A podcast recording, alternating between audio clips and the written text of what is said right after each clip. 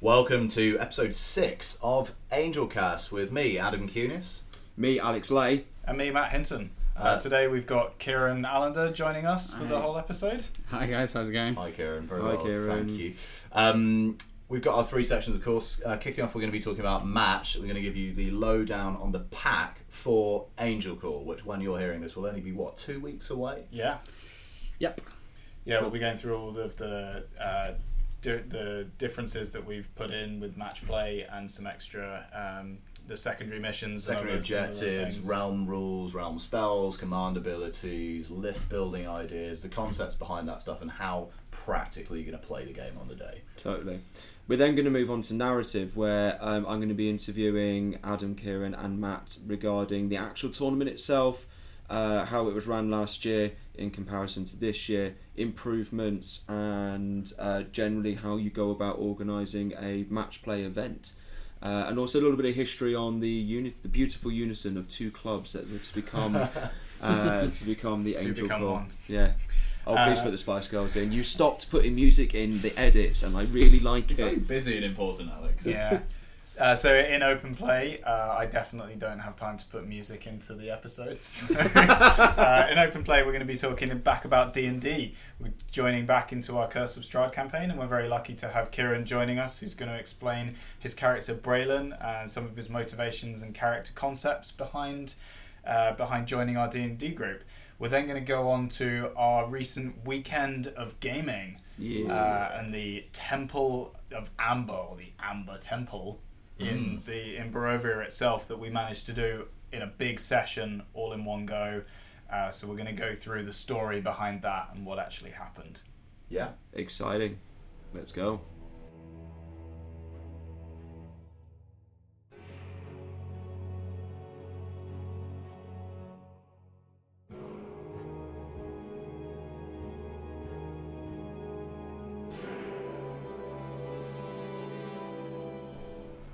Match play. This week we're going to be talking about Angel Core, and I'm super excited to hear um, not only from Matt, whose voice you'll have heard before on Angel Cast, but also from Kieran Allender. Hello, Kieran, Hi there. Um, who's uh, helping Matt and also co-running the event and doing all the behind-the-scenes stuff um, that doesn't get celebrated enough at tournament. Yeah, he's my project manager. Yeah, I'm making sure everyone gets fed. That's. There are, there are more spreadsheets than I've used in my adult life for this two-day event. Do you love a spreadsheet. That's Sorry, something, I'm- something that can be said about me at least. Yeah. Um, so Angel Core um, is coming up thick and fast, isn't it? It's the sixth and seventh of October, so it's only going to be in a couple of weeks after you've Yeah, got this in your ears. Three weeks Three now. week- uh, three two weeks, weeks, three from weeks out from recording. When Yeah. you hear this Sunday and going forward, it'll be two weeks from the event. So I have got so much painting to do. Oh my god! Tweaked the list on the way back from York. Yesterday. What actually is painted in your list? Um, a lot, a lot of infantry. Oh yeah, all the infantry is Um, done. Okay, that should no, be not all then. of the infantry. I'd say sixty percent of the infantry. Okay, ah, you'll be fine. And we do have this year most. Uh, I think two of the people who won Best Alliance last year are coming back. We did have the person who won Best Chaos, but he dropped out yesterday. Thanks for that, Lewis. Oh, okay. Uh, Oh, and George also dropped And out. And George also Uh, dropped that's- out. Wanna- dropped out. So we wanna need. We defend nearly had. Yeah, we nearly Yeah. had every single Best Alliance come back for the second year running. That would that have would been be nice. good. I got best order, didn't I? Yes, you did Which indeed. a Come up, considering that two Vanguard wings finished ahead of me, but they weren't very nicely no, one of them was borrowed. To be fair, I don't know about the other one. Yeah. Um, also, it was Vanguard wings. So I doubt they got any sports bows. Oh man, I'm so glad that this year we're not going to be like a like a trial field for any horrendous lists. Apart from maybe everyone will be bringing Order to Draconis. You say that we are literally a week before the finals at Warhammer World. Yeah, but there's nothing as horrendous as Vanguard Wing out in the meta at the moment That we've compared seen to last yeah. year. We made a No, but that that's the difference. Yeah. Like there was there was the big tournament that Jack won with Vanguard Wing just before Angel Core last year, yeah. and so everyone went, "Oh my god, it must be amazing!" And like four people brought it to Angel Core last year, and I was just a bit knew how to use it. yeah, I was just a bit fed up with like people just net listing. So I'm Well, hoping that when we get the lists, they'll be a bit different. It's kind of unfair actually because Ben Murphy was one of the guys who was originally running um, Vanguard Wing back in the day actually. So it was actually only Jack, Ben, and then um, someone else joined on the bandwagon. You was say it back Joe? in the day. Back in the day, back in it the mists of 2017 Yeah. or 16. Yeah, or... no, like four weeks before the tournament. Yeah, sure. I'm sure it was much earlier than that because I definitely remember playing him with my with my Death Army when we did the Southland Legion event. But He used to run it. I Oh, did used to run it Yeah. Oh, who are you? with only 15 libs. But anyway, not important. Not important. Let's at go through the Angel Core. Yeah, so we're going to have a look uh, in match today at the pack itself uh, and what you can expect. Um, we're also going to be uh, getting lists submitted a week in advance, so you'll be able to look at those. I think on the Magic Madhouse website. Is that right? Yeah, Tim's gonna Tim at Magic Madhouse is gonna do uh, hosting of the of the lists for us. Um, so once they've been checked, and they will be checked, um, Doesn't that mean that they will have- at the same time? They will have therefore become net lists technically. Technically, yes, but you Will won't be. be able to change anything. No, it sure. will be so all lists will be minimal changes to make them legal. Yeah. Same as old eighth edition rules. You, if you're hundred points over, you've got to drop the smallest amount. And ultimately, why did that ever go away? I I literally don't know. Yeah, it's probably a little bit of laziness on everyone's part, to be honest. I think it was quite easy, uh, like when AOS first dropped, and well, when actual points first dropped, to just take them on the day. And the game was pretty fluid at the time, so I don't think there was too much abuse of that. And Yeah. the, the kind of it was more of a hobby game at that point, right? Everyone who kind of bought in early days, was really getting into all aspects, not just the matched aspect. I think that's definitely changing now, and I think tournaments who probably don't do that are missing some hype as well and some kind of PR around it, right? I love doing stats and seeing all the lists. That's the one of the best things. One of the best things about when we went, all went to Blood Tithe last year was getting all the lists. You know, creating some ridiculous spreadsheets and marking each individual list from there. Yeah, and the old clash stats. I don't think we can do justice to Mo's old like, like full on Twitter. Yeah, Um, what did he used to do? Like, uh, How many Yeah, how many of how many pink horrors are there going to be? How many of this filth is there going to be? Every day he'd release a new thing. I don't have time for that. he did do that under AOS as well because he, He put, did, the, he yeah, put the shot cap up for me. So there's a lot of shots coming in. Yep. But yeah, I think that's definitely something that will return. I'm certainly going to try and put some stats out for Core as well. Or Awesome. building something to kind of help with that and make it easier for, for certain people. So yeah, watch this space. Cool. Uh, so in terms of the pack for for match play, uh, we're two thousand points, um, and then we've just said that you're going to be using the twelve scenarios that are in the General's Handbook, and we are using realm rules, but we're using a slightly uh, watered down version of them, I guess. I think a sensible, Uh, sensible. like a, version of yeah, I think a sensible middle ground is probably Yeah, I the would say constrained rather than watered down. The rules aren't watered down. You're just not using all of them We're all just of the not time. using any of the. So the idea behind the realm rules at the moment is I've announced the five realms that are going to be used in the event. In the event, not the order that they're going to be played in. Uh, Kieran, what are the realms? Just because you've got the pack in front of you. Um, let me have a quick look. So uh, the realms we're using are uh, Shyish, Aqshy, uh, Chamon, uh, Ghyran, and Hysh. Sure. So what you get from those is the I picked a realmscape that's going to be so a realmscape feature that's going to be in play for each realm. Again, this is all released. There's going to be a realm spell and the command ability for the realm is going to be available only if your army is from that realm and So- you're playing in it. So that's something I really like. I think that a lot of the new match play stuff that's come out in AOS 2, uh, particularly with regard to realms and the stuff in Malign Sorcery, is pretty fluffy but certainly abusable. Um, so, just for clarity, the Realmscape rules are generally effects that are on the table and can affect one or other or both of the armies. Um, so, you may get an extra wound characteristic on your general, for example, or a hero of your choice. Uh, and then the spells themselves, there's sort of, was it six or twelve spells per realm? Yes, the but book? we're just using the the singular spell that you get with that realm. Cool, So and that's in of the pack. Yeah, that's in the core rulebook, whereas the six spells per realm is in Malign Sorcery. So we're just choosing to not use the realm spells that are in Malign Sorcery, just Yep. the ones that are in the core book itself. Uh, so that means that there is a bit of a theme to the realm, and also my idea behind it was that you had to. A lot of people are just picking their realm for absolutely no reason at mm-hmm. the moment, and I wanted to give a little bit more difficult choice in list building. Yeah. If you want the Quicksilver, whatever it's called, Doppelganger, Doppelganger cloak, cloak from then Ulgu. from Ulgu, you will not be able to use a command ability, uh, special realm command ability in any of the games because I've announced that we're not playing in Ulgu. That's really interesting. Yeah. So you've just got that Yep. little bit of extra extra decision making to make when you're doing list building. Yeah. Yes, the command abilities are not horrendous. They're not. I don't think any of them are crazy overpowered, and I've said that you're not allowed to stack any of them. That's another house rule that I've put in. Um, but Is that specific to the realm command abilities? So if a war scroll is command specific, ability yes. is stackable, it's still stackable. absolutely, it's just the realm command abilities where I've said you can only activate it once per turn. Cool. Yeah. Um, I really like the next bit of the pack, which is 4.16 if you're reading along at home. Firestorm. I think the Firestorm book is one of the coolest narrative things that's happened, but it's also very much geared towards matched play. Um, listeners of this and or Old Hard 6 will know I've been running Hallowheart for a long time, but as Matt quite rightly said, if you're from a particular realm, you should be using artifacts from that realm because you're choosing it for a narrative reason, and if you're not, it's a bit abusive. So I've been doing that. I've been running Ulgu with the Doppelganger Cloak and the Dimensional Blade on two dragons for Ultra Filth, but also been a city of Hallowheart, which is in Aqshy, which is not Ulgu. And I actually think that is explicitly breaking the rules. The Firestorm rules says that you can be from Yeah. the city, and the realm spells say in order to be to, in order to get the artifacts, your army also has to be from the realm. Yeah. And we do know what realm each of these cities are in, so I think you're.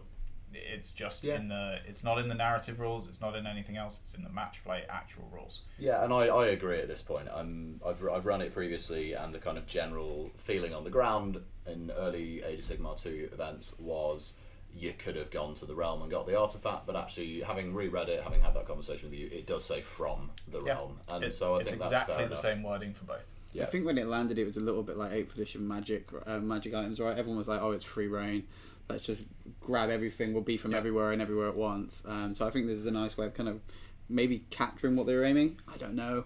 Uh, let's see how it goes. I just prefer more more tactical decision making while writing lists. More choices, more hard choices to make is always a good thing, right? yeah, Nobody can complain about that. Yeah, and So- it's, it's certainly forced me to pare down what I am and aren't taking in my Living City list, which is from Firestorm. Um, Yeah, sure. I've had some pretty hard decisions to make around that because ultimately the artifacts that are in Ghyran don't quite work as well with the stuff in my army as it Yeah. would if it was another realm. But then I wouldn't get my allegiance ability, so it's a trade off. Exactly. More trade offs are good.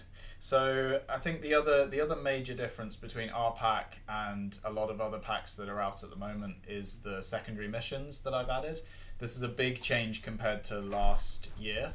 Yeah. Uh, so last year we had secondary missions in the sort of the normal kind of way, where you have five secondary missions and you're trying to achieve one of them, and it sort of swings the result from let's say a draw up Yeah. to a minor win. If I got mine and Kieran didn't get his. yes. Uh, however, and then I had some extra emergency objectives. Those of course they were just so that games carried on. This year I've gone for a very different system. Uh, this is where effectively at the end of the game there are a number of different uh, ways in which you can get bonus points, and this is all to do with how well you've sort of played the game. Yeah. Most of the points come from the major, so thirty points are for winning the major objective. I think Yeah. uh, twenty for a minor win, which is based on VPs.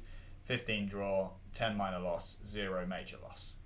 Then there are 20 points that are just always available for each of the players. so if you cap, you could potentially get 50 in a round. So every round is going to be out of 50, yeah. Wow. Yeah. And even if you get a major loss, you can still nearly pull that, well, you can actually pull it to above a draw, right? Yeah. Technically.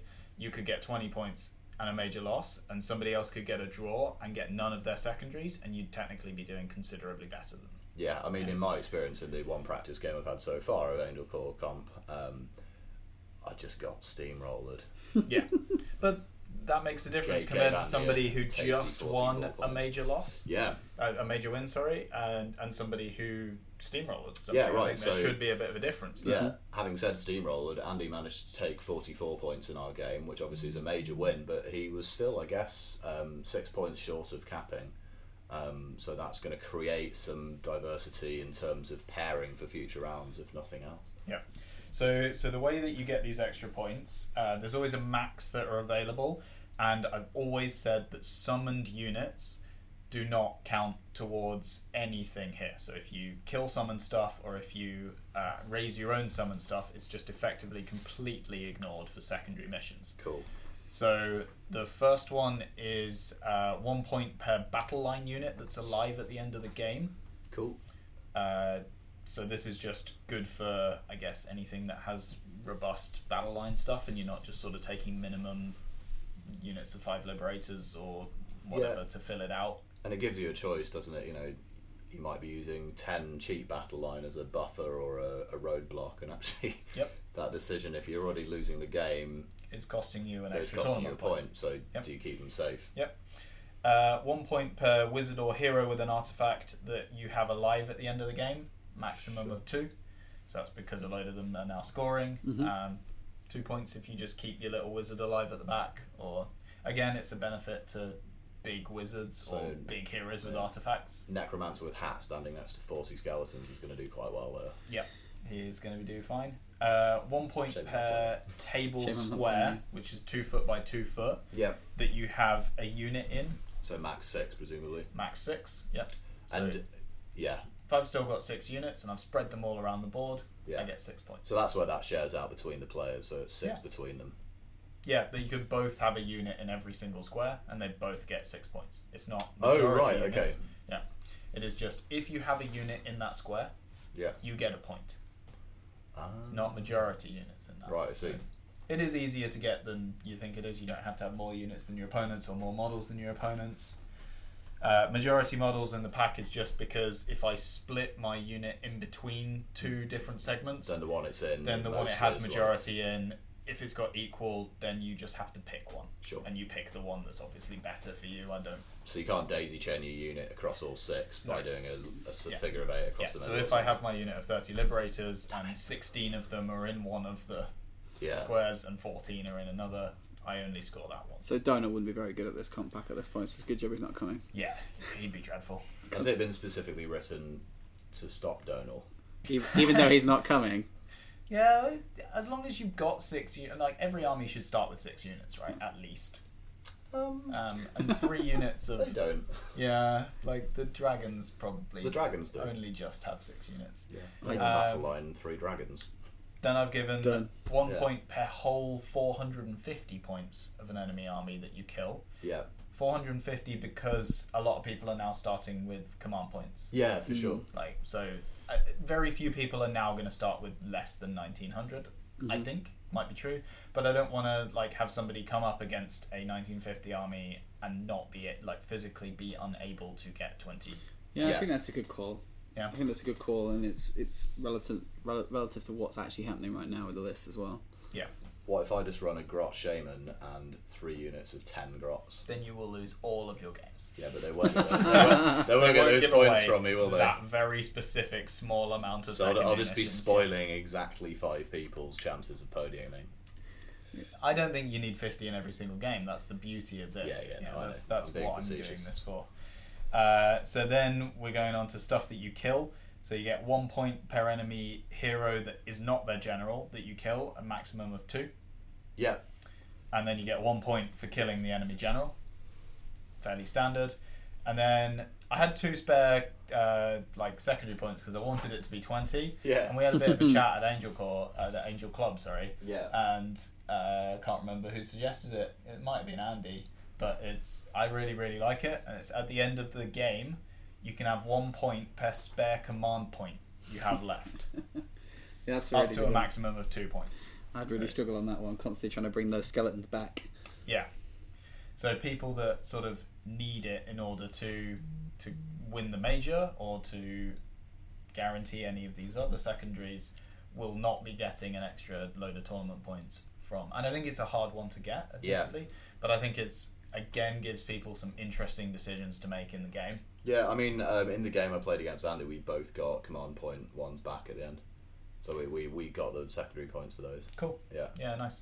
So uh, Adam, you're playing in the event. What do you what do you think of the secondary missions? Um, I'm glad I'm playtesting it, but we're a few weeks out and we're talking about it now. So, I mean, I like to playtest before any event. Yeah. Um, I prefer to go to events with secondary objectives and find that um, I'm usually better at secondary objectives than I am at majors. Um, so I mean, it, it's it suits me and it suits the sort of army that I'm I'm looking at, and um, I think anything that encourages um, going to five rounds of actually at least saying, "Oh well, this is what's going to happen," rather than "I've won, it's turn three, let's go away," is better. I, You know, I'm paying however much money, and Angel Core's cheap. I mean, largely because I'm a ten minute walk away from the venue, but it's you know you're also charged letting people bring in food rather than have to order food. So like, it's a cheap weekend for me, but I'm paying money to be there for two days. I don't want a situation like when I was at certain events. Well, let's name it Heat Three, where Yeah, game one, basically the guy talked through all the announcements, and then he had a one drop Kharadron army. I got shot off within ten minutes. Yep. And then had four and a half hours to wait until round two with nothing to do, having paid sixty five pounds for a ticket. Yeah, because awful. everybody else is playing, right? yeah, it So, was like, atrocious. so I- you I- can't just go around talking to people. Yeah, so you you got to make stuff go to at least round four, and with these objectives encouraging you to have stuff to do in the final rounds mm. and make sure you're getting points and denying people stuff as well. Mm-hmm. You know, against Andy the other day, I spent a command point to keep my last one Wildwood Ranger of 20 alive and ran him away. And Andy was so annoyed because he was chasing him and chasing him and chasing him. He just couldn't get him because of the way the priorities went. So it means that those priority rolls still matter.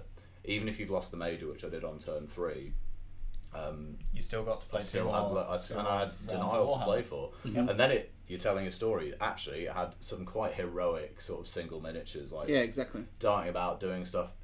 I killed a couple of bat swarms, took out some dire wolves because there's stuff in the way to escape. So you're Mm-hmm. throwing like, yeah, it was much more fun for me as a game, and you know, Andy had already won, so if it was annoying for him, I don't care. And I think it's it's, it's one of those things where kill points is often obviously the, the next best thing, but um, if you're getting steamrolled anyway, it's never really going to help. No. And I had a similar experience at LGT where I had a great first game, even though it was against Tzeentch at the time. Uh, I managed to, to win that game, but every other game after that, I just got absolutely steamrolled. There was nothing else to play for, and I was just standing around for most of the Yeah. Time. And the t- tournament was, was, was really good fun, but that was really uh, really not fun at all. And in my experience of having actually played a lot of matched in AOS two, the games can be over super quick. Yes. Like the power level has gone up. We've said that Yeah, yeah. before, and um, those quick games or those movement based objective games Yeah. certainly might not be tabled, but people being able to burn a lot of objectives. We talked about um, better part of Valor last week um, Yep. and Scorched Earth. You can get caught out by nasty lists, but Yeah. if those lists expend all of that and then are unable to do the other stuff, or they have to expose their characters to do that, you're getting two, three, four points back because they've overexposed themselves to win the major. Um, Yep. And I think that's a fair trade off tactically for if I'm going to charge the light brigade in, then lose all my stuff. I should be penalised for throwing away, like for my Order Draconis army, last event I went to, the Dragon General didn't survive a single game. Yeah. I mean, okay, actually, um, Pillage was running secondaries, and that was one that I just didn't get, which Yeah. was keep the general alive. Uh, so every game I was giving kill the general to my opponent as Yeah, well, and it just it just makes it a more interesting tactical game. Yep. I think you've got to have something for everyone as well in the event. I mean, we only run a small event, but you, you know, we, we always want to run an event like we'd like to attend, and it's certainly something a pack that I'd like to play under where it just gives you much more in the game, and hopefully just carries on through to that that fifth round more often. In my experience of playing in Angel Core last year when secondaries and in fact the emergency objectives were such a big thing as well, we've got some um, relatively new players coming to Angel Core, relatively inexperienced players coming to Angel Core. We've also got some hardened tournament gamers Definitely coming to. Angel Core. Yep. But my experience of my games, but also walking around the room and hearing other people's games, um, particularly, for example, when Seb played with a really weird mixed order list. It was just the spare stuff that I had. He did really well because he was like quite happy to go. "Oh, I don't know the game very well, but I'm going to mm-hmm. go for that. I'm going to do this. And I heard people who were steamrolling their opponents go, "Well, don't give up because you've still got these five things that you can play for." And, and Jack was is always really good about saying that to Yeah. people. Um, I'm certain Darren will be and stuff like that as Yeah. well. Tom's always up for a good game. Like the harder gamers that are there are going to go, yeah, I want a hard game, and that means if you have a possibility to take points away from me, I want you to go for them so I can stop you. 100%. Um, and I think it just keeps it all much more of a conversation rather than my stuff takes your stuff off. Well, I'm glad. I'm glad you guys have said that because th- those were the main like reasons that I went for this thing. First thing was making sure that everybody gets to play Yeah. 25 rounds of Age of Sigmar mm-hmm. over the weekend. Yeah. And second thing was to make as best time out of that as I could for the hardcore players as well. So make them have to make difficult choices throughout the games based on getting more Yeah. of these points. And if you've won this event, you're going to have had to have done Yeah, a exactly. lot tactically, and a lot more than I've burnt six objectives turn one. Yep. Yeah, I would hope so. Yeah, that's my entire plan. Uh, so I don't know if there's any if there's anything else massively massively different to to other uh, to other major packs around at the moment. Um, I mean, something to say about the event, of course, we've got additional gaming going on. Uh, Magic. Madhouse is a venue. Um, there's loads of stuff going on in the evening. We're going to have some drinks deals on, which probably haven't been 100% confirmed yet. But Yeah. um, there's board gaming. We can be playing Shadespire, Blood Bowl, Champions. Yeah, one of the main reasons we, we set up Angel Core in the first place is um, we had a brand new venue in, in East London pop up. It was kind of mixed um, mixed kind of media space in some respects. There was gaming, there was uh, PC gaming, there was a whole like a suite of Alienware PCs with uh, Overwatch and all these Yep. uh, lovely PC games. Um, and that was certainly kind of my background coming from that space before I came into uh, kind of got back into Warhammer again. Yeah. Um, so I was really, really keen um, as kind of more the behind the scenes project manager part of the TO team uh, to like make sure everyone was enjoying the additional facilities as well. yeah. Um, I mean, this year, um, sadly, the company who were there before have, have bowed out, so the computer gaming isn't there, but the board game library is still there. So there's still you know 100 plus different board games. There's lots of space for, for multiple different games as well. And the new the the shop, if you were at Angel Core last year, the shop there has now taken over the entire venue, and both of the the guys who run that are amazing people.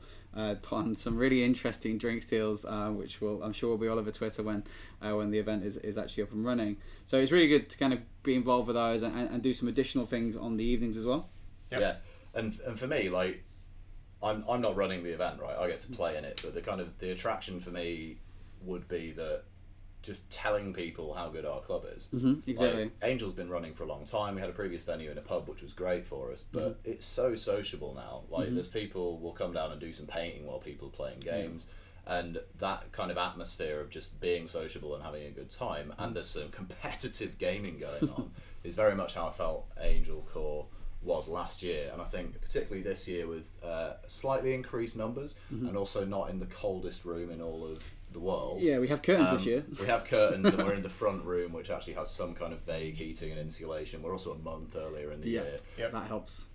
Well, so I mean, we're going to go through a lot of the a lot of the reasons and what we're going to do in running the in running the event itself from a TO's perspective in the next segment. So uh, just quickly back on back on to match play. Yeah. I think predictions, predictions for the event, Mr. Adam. Do you think you're going to win it? I will be really happy if I win two games. Yeah. Yeah, You don't think um, the Living City's got enough practice, or you don't think it's the right pack for it, or I think the pack is going to help it. okay. I think I'm pretty excited about the secondaries. Um, I think in terms of finishing in the top half, it's the secondaries that are going to help me out there. Yep. Um, I've obviously got experience with the primaries and with the scenarios, but as you're running 12, it's a while since I've played those first General's Handbook ones, Yeah. and they've had some tweaks. So to revisit six scenarios that I've not played in a couple of years, it's going to take some thinking and some stuff on the day. Sure. I've also got to paint the army, so in terms of practicing, So you think two wins and a good showing on the secondaries to bring you up to mid to, to I will halfway be- through yeah. or just above. I will be happy with. I'll be very happy with two wins. I'll be ecstatic with top half. I'll be on the podcast afterwards and be crying that I didn't win five games. Probably. Yep. um, I reckon we've got some pretty strong forerunners. Um, we've Yeah. got. I think um, like which allegiance is going to win it first? Order. Order. I think it's Order's Order, Gonna yeah. win. I Order's going to win. I think depending on what Darren brings, I'm not sure what he's planning on Darren's bringing. bringing Okay. Khorne. Is he bringing Khorne? Yeah, most likely. Okay, so Sorry, Darren. I've spoiled that a week before the list. Well, in, I mean, he could bring anything, right? He could Yeah. bring magma dragons now. he's gonna Good. hate you for that as well. I'll WhatsApp him later. he won't mind. um, cool. Uh, I think yeah. I, I don't know what Mark Wilson's bringing as well. He can he can definitely get up there sometimes depending on, on what he's running. Um, Yeah. That Jabba Slave list he was running with all the Chaos Dwarf cannons was absolutely that'd be good to horrendous. Um, We've got Ben Murphy, Jack Armstrong, Yeah. Yeah. Tom Loyne, unbeaten with Battle Sheep in AOS 2. Yeah. Are the battleship coming? Tom Loyne is coming, So Therefore, probably. Probably. Battle Sheep. He's bringing his crutch. And to put it this way, he hasn't commissioned me to paint another AOS army for No, him. I true. think that gives it away already, doesn't it? Yeah. It doesn't not. Um, so you know, But as well, like Steve Curtis playing Def, he got best Yeah, Def last yeah. year. He's I told got- me adamantly that he's going to get best Def again this year. I got he's going to make sure of it. super, super, super lucky to beat him game five last Yeah. Mm-hmm. year. Like it was to the wound to beat him on a primary objective by one. Yeah. It was obscene. I got super lucky. He was really, really strong. Um, Yep. It, it was really interesting last year because it's quite a fun community story. You know, you just kind of randomly meet people at events. Um, we were playing at Blood and Glory, which was only like a couple of weeks before Angel Core, and I was actually doing for, all right at, at Blood and Glory with, with Def, um, and on the I was table high up in table five, table four, yeah. um, and so round four in the higher tables, and Steve was the one who ended up winning that round and going up and being uh, going against. I think he was against. Um, he was heading off against Russ Field for top def. He eventually won it, and I went over and said hello, and, and basically said he's from Harlow, which actually is really not that far away from where we are. So That's where Alex is from. yeah, I didn't realize how close it was. So he was pretty much down, and I think this this time around he won best def. Yeah. And this time around, I think he's brought like five extra people, so that's a really good showing from Steve. So Yeah, that's great. I think also not to discount club members. Um, I've played against Andy's list. He's not going to have had a lot of practice with it, but it is strong in depth. Yep. Um, Simon is probably going to end up going to the Masters. Simon Froley. Yep. Um, so I absolutely very, wouldn't very count him solid out. daughters list, Um, and he's been jumping th- between different systems, which he's been saying today in WhatsApp is probably going to hold him back. But I reckon Mm-hmm. it's going to mean that he's got the right mindset to really take in the secondaries on the fly. Mm-hmm. Um, and uh, you got Ben Saber as well. Don't overlook yeah. Ben. Sneaked it's in there at really the last strong moment. Field. Yeah, it's quite a Um, strong there's field a when you good get I'm going to be happy with two There's a set of like 10 people that definitely could take it. Yeah. For me, I think Jack is so good at secondaries Yeah. Yeah. that I think he's going to be hard to hard to beat in Yeah, this I'm in gonna the shoot him total. He's going to have so many. He might not win all five, but I think he's going to get so close to 20 in every game Sure. that he's just going to jump ahead a little bit. Yeah. That's just my that's my prediction, and we'll see if I'm proved right. Yeah, I don't think you can ever count Owen out either. Yeah, mean, I was about to just- say that. Depends what he's bringing, right? Yeah, he's had a I think- lot of best in death over the Mhm. years. I don't know, Owen or Simon for best angel Best Is in that an Angel. actual prize? could be. Because it should be. Oh yeah, we did. Well, we'll, we'll mention the, the prizes and things like that in the next in the next segment on how to run a tournament. But I think we should we should sign this off and go to a short break before we uh, discuss some narrative play.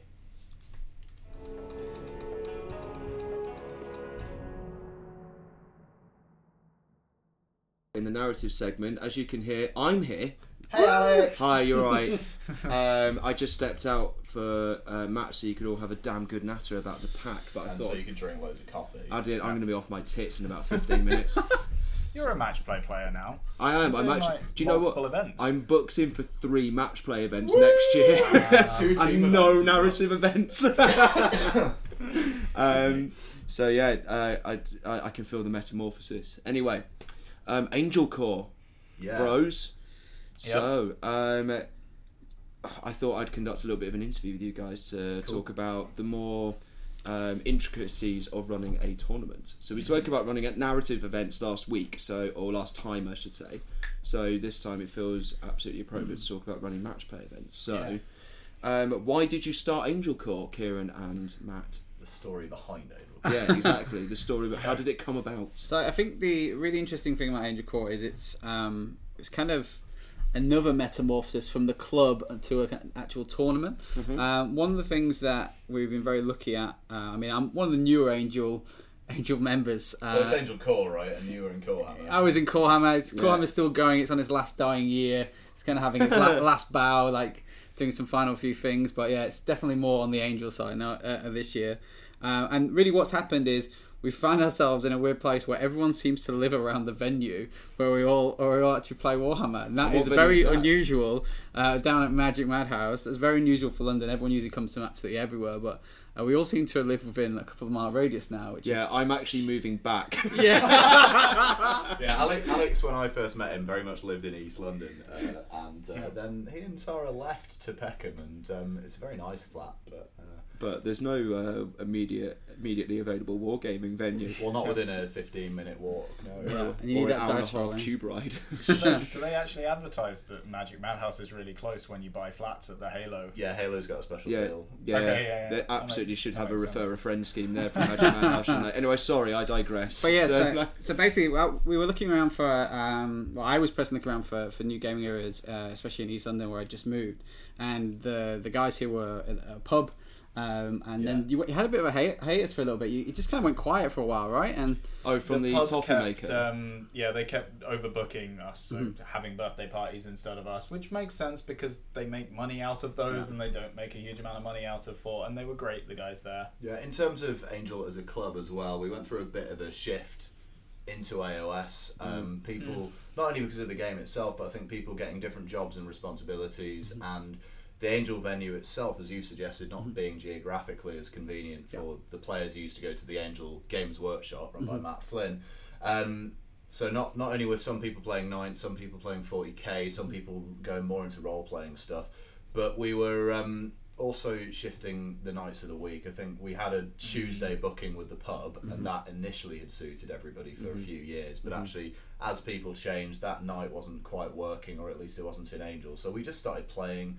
Well, I mean, I played at Matt's a lot. Yep. Um, and playing, you know, more and more people had sort of realms of battle at home. So for a while, the club was a WhatsApp group and people playing at different people's houses. It was so great when me and Amit had like three tables set up in our flat. Yeah. You had to go under the table to get I to mean, the that other was side. ridiculous. didn't you Um, ha- didn't you also have a starving Adam sleeping in said flat painting your models for I think you? it Well, I was wasn't starving, because I was painting their models.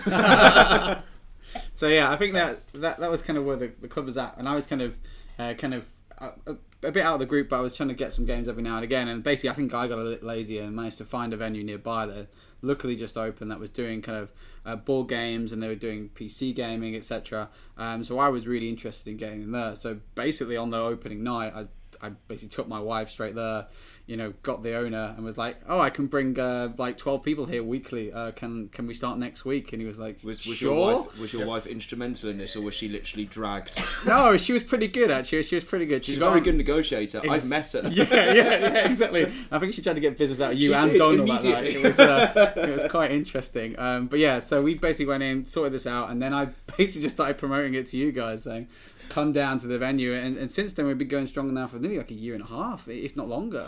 Closer to two. Two, Yeah, Yeah, it's, yeah. it's, Two it's, years we've been crazy there. That's how consistent we've been as well. And consistency, especially in London, is difficult. Yeah. Uh, and, and even with war games, it's even more difficult. So Mm. I think that was the crux of it. The first year we were trying to kind of show off what a great venue we have. I mean, it's a little bit geographically uh, um, not the best located.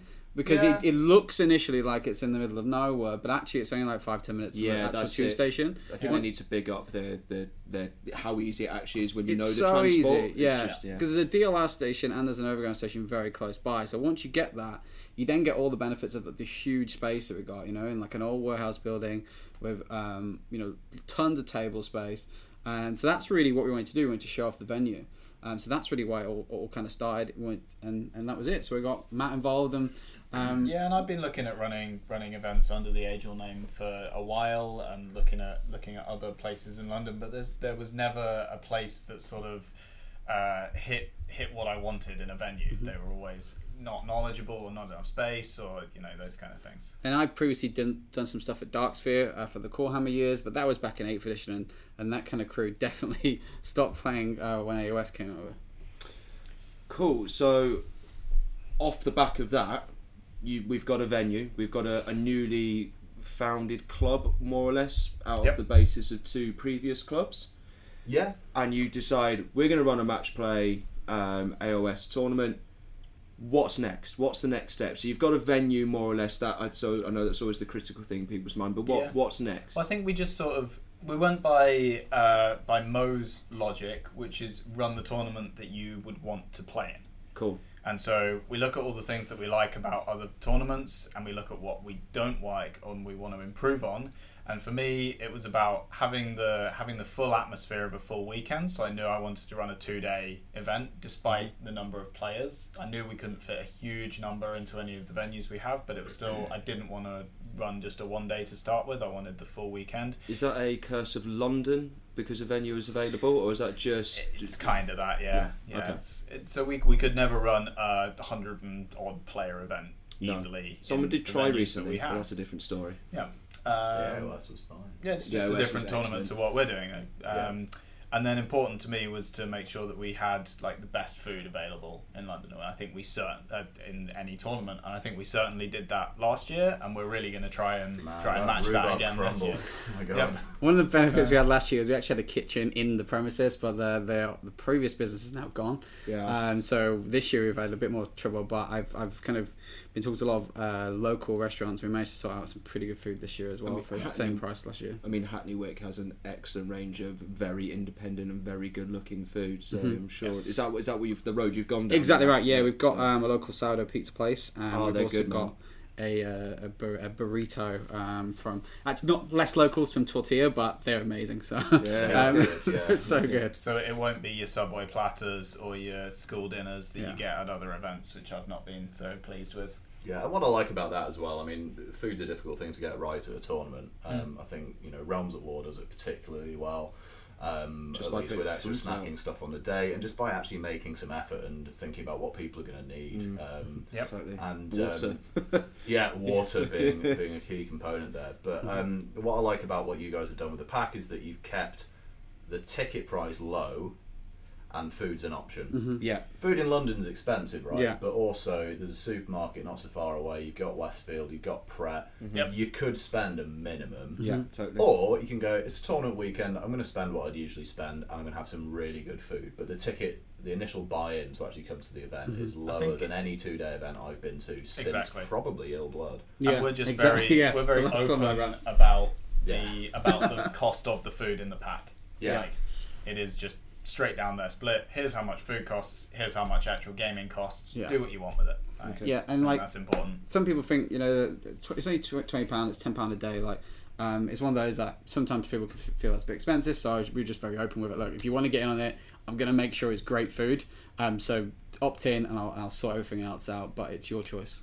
I suppose that is the benefit over having that wonderful kitchen last year is there is then much more There's your more choice. as a player. Whereas last year it would have been difficult for us to convince the venues to let us bring in our own food. You 'cause couldn't they're the at all. kitchen, exactly. Yeah. This year it's like, well, there's good food nearby, but you can bring your own, Mm-hmm. and the venue's not going to get upset about that because they're just going to sell us loads of booze. Yep, Yeah. that's the plan. So that so very much a focus on food there, but uh, also It's an important part. All I've been focused on No, for the last completely- forty eight hours, I like completely getting the agree. orders off. I completely so- agree, and you've also just had a really good chat, um, you know, with the listeners about the pack itself. So I think they're quite clear on on the you know on the rules element of that. I hope But from a, from a more general perspective, you said you want to you know go to the, you, you basically want to run the tournament that you'd love to go to. Yep. So when you first sit down with a laptop and a blank um, Word document, and you're Excel like, I'm going spreadsheet, these and it- guys. or Excel spreadsheet, La- sorry. LaTeX document actually. oh my god. Even even I'm confused with that. so- I hate techie people. I play Warhammer because it's easy It's not. to understand in terms of not being computer based. um, anyway, um, so you're sitting down with with that blank document of some description from whatever format or you know Thanks, provider you prefer, um, and you start putting pen to paper. What what are you thinking? Where do you start? Do you start with the rules or do you start with? Um, No, I start with I start with what I would want to do in an event, which I think, as we went through and matched, is make sure that you play 25 rounds of a tournament, and Right. so your secondary missions are absolutely vital. Yeah. I think a load of us are starting to make the decision that I mean I've certainly done for quite a while now, which is if a tournament doesn't have secondary missions, I'm not going. I'm not Yeah. paying my money for that. We've said that quite clearly on a number of episodes, haven't we? So, I mean, and I would even go as far as to say if I feel it's really likely that I'm going to play one or two rounds of some of my rounds at that at that event, then I'm also not going to go. okay. So I've just written a pack that makes sure that no matter what the skill difference between the two players, they're going to be able to both get five rounds of a game that is interesting to them. totally. Yeah. Totally. For sure, I think that's is super important as well. And you know, as much as um, we've got a great venue as well. Like you don't want just people walking around doing absolutely nothing for, Sure. for hours on end. Like you want them to be enjoying the time the whole time they're there. But I think the place that you need to start is how many players can we actually fit? Yes. Yeah. which is which is what we had to count a lot this year. We were we were umming and ahhing as to how many people you can actually fit properly and how much uh, would be too much. So have you expanded on last year? Is it the same table count? So we've actually got um, we've got about the same table count as last year. Um, Previously, there was uh, an, another hall. Basically, the the venue that we've got ha- has actually got lots of additional space, um, but this year all that additional space was hired out by another company. So um, there was no kind of plans to expand into that space. However, this year we're in the main room, whereas previously there was loads of computer games. There was um, like Tekken, Street Fighter, everything taking up all the space. Now it's a fully functioning. People Um, play games on computers. yeah, they play computer games. It's Wow. quite fun. Um, so now it's actually a fully functioning kind of game of paradise for wargaming and board games, and that's what kind of Magic Madhouse the shop has, has turned it into. Mm-hmm. Um, so they're really really keen to. Uh, you know, we've booked out the entire venue for, for two whole days now, so Perfect. um, it's going to be absolutely fantastic. So what's the max we can have it in 24? Yeah, twenty four is what we decided would be comfortable in the room. We don't we could cram in more people, but we want to make sure that everybody has the space. Sure. And the the venue uh, was on the exact same wavelength for that as well. We went back and forth about how much additional space we can, and they just want to put on the, the same level, you know, premium event as we can. Totally. Uh, for you know, it's just it's a bit, bit of a small crowd, but it's, it's, a good be word. It's a good word, premium. Um, that's what we're that's what we're really trying to do here. We're not trying to cram more people onto a Ryanair tournament. The- yeah. The We're trying Ryanair to provide. I'm really word- glad about that decision we made. I love the word. I love the word. I word. nearly booked business class. Oh my God. I didn't. I It was. could It not wasn't have paid for actually. No, it was actually not much more. But I was just we your flights to Northern Ireland. Yeah, Definitely no, digress. I'm Northern Right. Ireland Yeah. You need con- context, guys. Context. um, I love how you've tacked the word premium onto this, which is a word banded around a lot in Hackney Wick. yes, yes, it is. Would you would you say bespoke? Bespoke, yeah. Artisan. Artisanal. Artisanal. That would be really Are you going to be wearing plaid? Alex will. Alex is. I'm not oh, he's there. not there. Oh. I'm not there. That's I'll why I'm wear doing the plaid. interview. Adam, Adam will have to do it for Alright. all of our listeners. I think the really interesting thing as well that we got about the venue, which is quite unique, is it's on the canal and there's, um, there's actually a bar downstairs. I think when um, when we run the event, the bar downstairs would have moved out because it's like a residency bar. Yep. So effectively, then Magic Madhouse get their own bar upstairs and a free beer garden on the canal. It So if be there is really some nice nice and neat, weather, it's going to be amazing. Get So- a get a sidebar Blood Bowl tournament outside or something. Like Exactly. if the weather's good. Um, so, concerning that this is year two of the event, um, what have you improved? What would you say you've improved on, or, or what feedback did you take from year one that you've proactively taken on board to to improve on this year? That's a good question. Um, Do you want to pause for a minute? yeah, the what- listeners what will did never know. we- We can edit it out.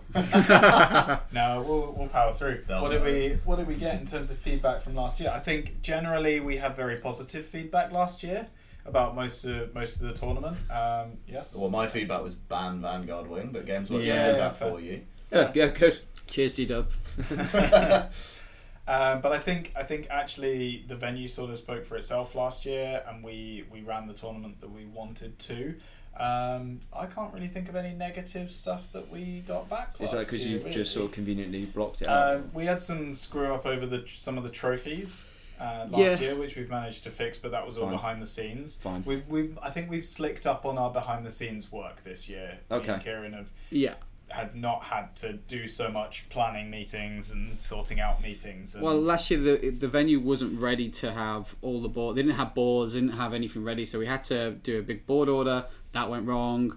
We had to then suddenly it was absolutely freezing, and we, we had a really really cold Forgot hall, which no one's Yeah. mentioned yet. But that was the biggest negative of last that time. was the big. I was about to. it was it was absolutely freezing, and thank Yeah. thank you to every player who stayed for the whole weekend and had a great time. But it was you was do it get was a cold. complimentary blanket in the pack this year. Yeah, well, luckily No, we've got a no, warmer nothing room.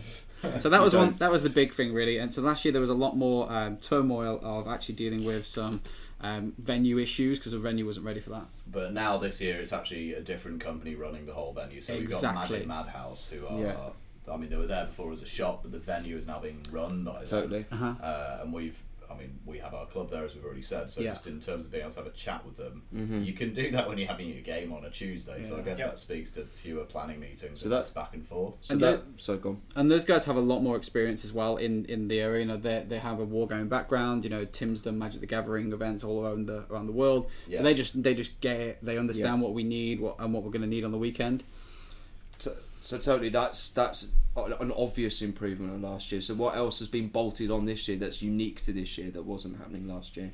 So this year we've we've changed the way that the secondaries work, as you have heard in the match play section. So that should hopefully be a little bit better to sort out this uh, this difference of I've got five wins, somebody else has five wins. There's no real differentiation between the two.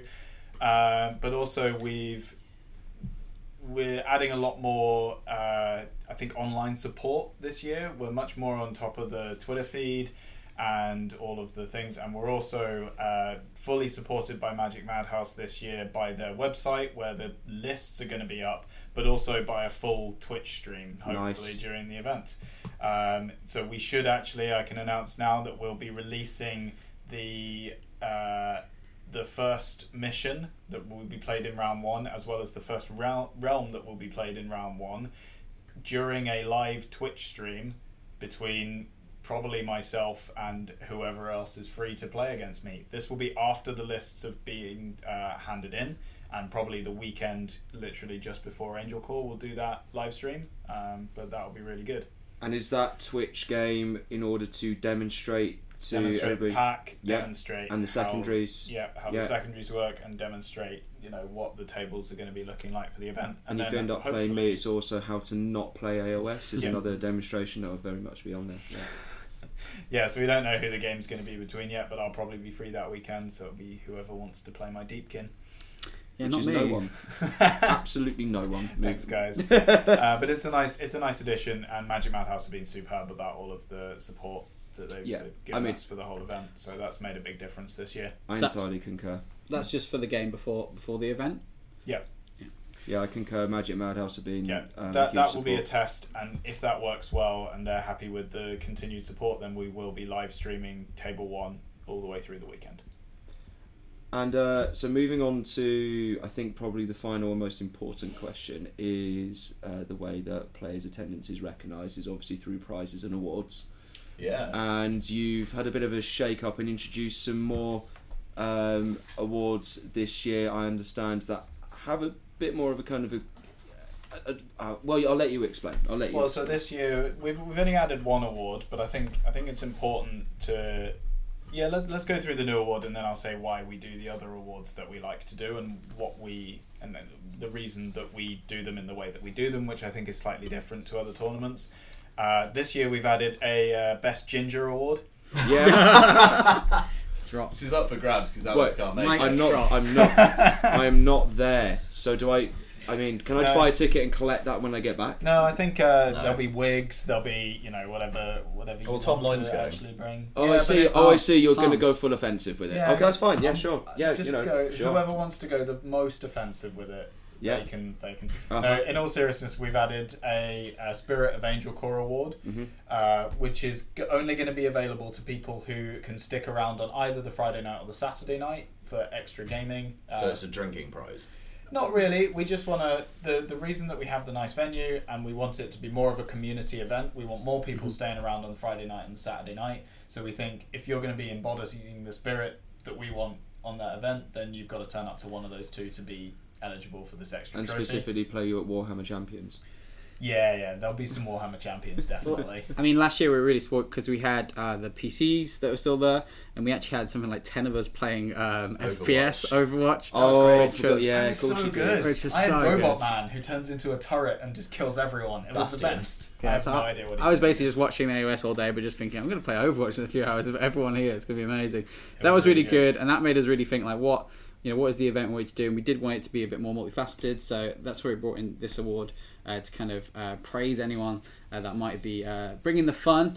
And as most people obviously are coming from London, it's very easy for you to sneak off home uh, if you've not had a very good first day. So we want to encourage people more to, to be involved with the actual board games But that's, and the, and that's the a similar events. like advantage. Yes, a load of people will will need to go off home, and Mm-hmm. they're, they're more than welcome to go off home. But at the same time, you're within usually less than an hour of your house, Yeah. and so you can stick around for the evening and have some drinks and play some additional games with some more mates that you um, meet some people that are maybe from other London clubs that you didn't know before. That's Yeah. the real idea. Mhm. Um, so, and then the Spirit of Angel Core will be just something that me and Kieran decide on over the weekend based on who we think's approached the tournament with the right mindset. Yeah. This will be based on a whole load of things, and we'll just be we'll just have a discussion at the end. And Does being on the podcast count? no, It's Podcast actually- gate. yeah, yeah, it's true. I won three trophies last Adam year, did so win there was three absolutely trophies last podcast year. gate. yeah. No, I'm really excited about that award. I think it'd be a really nice addition to the to the event this year. Who's judging your painting? Sorry if I missed that. I think uh, Ming is coming along as well as Uh, yeah, I think we, we we think about having someone who's from outside the scene. Yeah. Um, has been involved with Warhammer and stuff, but it's from outside the scene. It might be a, fresh pair of eyes. So we're still consulting that at this point in time. Last year we were lucky enough to have uh, Mo come down uh, Yep. and help us. Uh, but He's this in year, LA. this year he's in LA, so, um, so we can't get Mo. Been really Yeah. fancy. Fair enough. he is so fancy. I'd appreciate that. um, He's not listening. so I'm kind of out of question. So any other business? Well, it's, I think I'd go through the other trophies and the reason that we do them in the way that we do them. Wicked. Do I think it is important, uh, and Adam will moan about it repeatedly, but tro- tournaments that only give out a best painted or a coolest army, i.e., players vote for painting, Yeah. there is literally no reason to not do that. To not do both. Yeah, how much is a trophy costing you to do both? A tenner. Right. like that kind of amount of money. If a if a tournament is bringing in, you know, they're charging forty pound a head for even for twenty players, then they are they have enough spare funds to put on an extra ten pound trophy, and in order to print off pieces of paper for a person to sign, like, Exactly right, It is yeah. not difficult. Just to clarify, how do you differentiate between coolest army and best painted? I'm sure Adam has his hand up like a school child. Almost yes, he does. I almost Um, wanted to ignore him. I mean, this this is this is filled with controversy. Despite you know whatever whatever game system you play, at whatever point over the years you played this, this is always a big bone of contention. But for me, the way that you guys have ended up doing, actually without consulting me, so that's nice to see. I've obviously whinged about it enough. Um, best painted is based on painting ability, right? So that's gonna have to be judged. It is by a judge. technical award. right? Yeah. So a best painted award Which makes sense. and I, I've got some best painted awards on my shelf that were awarded because I got voted for by other players, and mm-hmm. I'm very happy to have those awards. But they're not a best painted award; they're a coolest army award.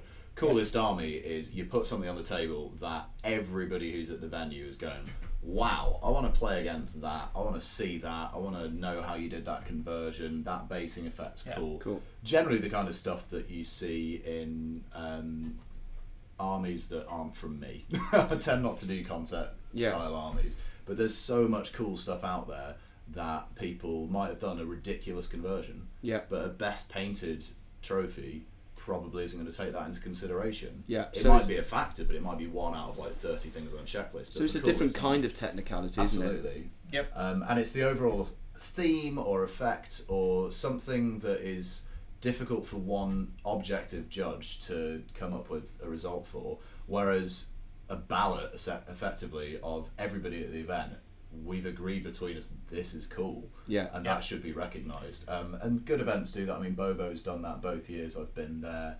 Um, There will be numerous other events I've been to that have had both. But I've noticed in AOS the trend has been to have one. Okay. I think you promote what you want to see, right? What you want to see is very good painted armies, but you also see, want to see very cool armies with lots of interesting ideas and conversions and, and whatever it might be. So I think you just promote that, and Yeah. that's it.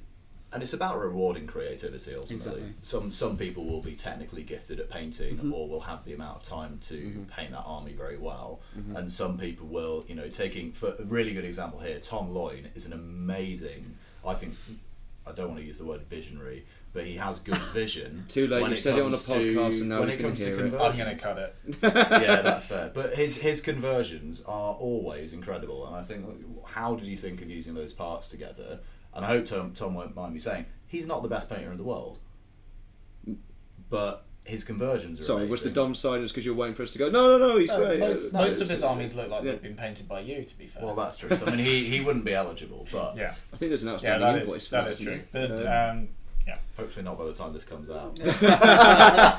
um, I was just going to say, I like what you're doing with that because, as someone who got put off the match play scene a couple of years ago, it was primarily because I felt it wasn't rewarding players who were engaging with the universe as a whole and was more just rewarding people that had the funds, resources, and time to buy enough kits to throw together strong lists. Mhm. Actually, introducing this award back into the mix with a technical award allows people who build armies for the sake of them being cool and takes them to events because they like playing games.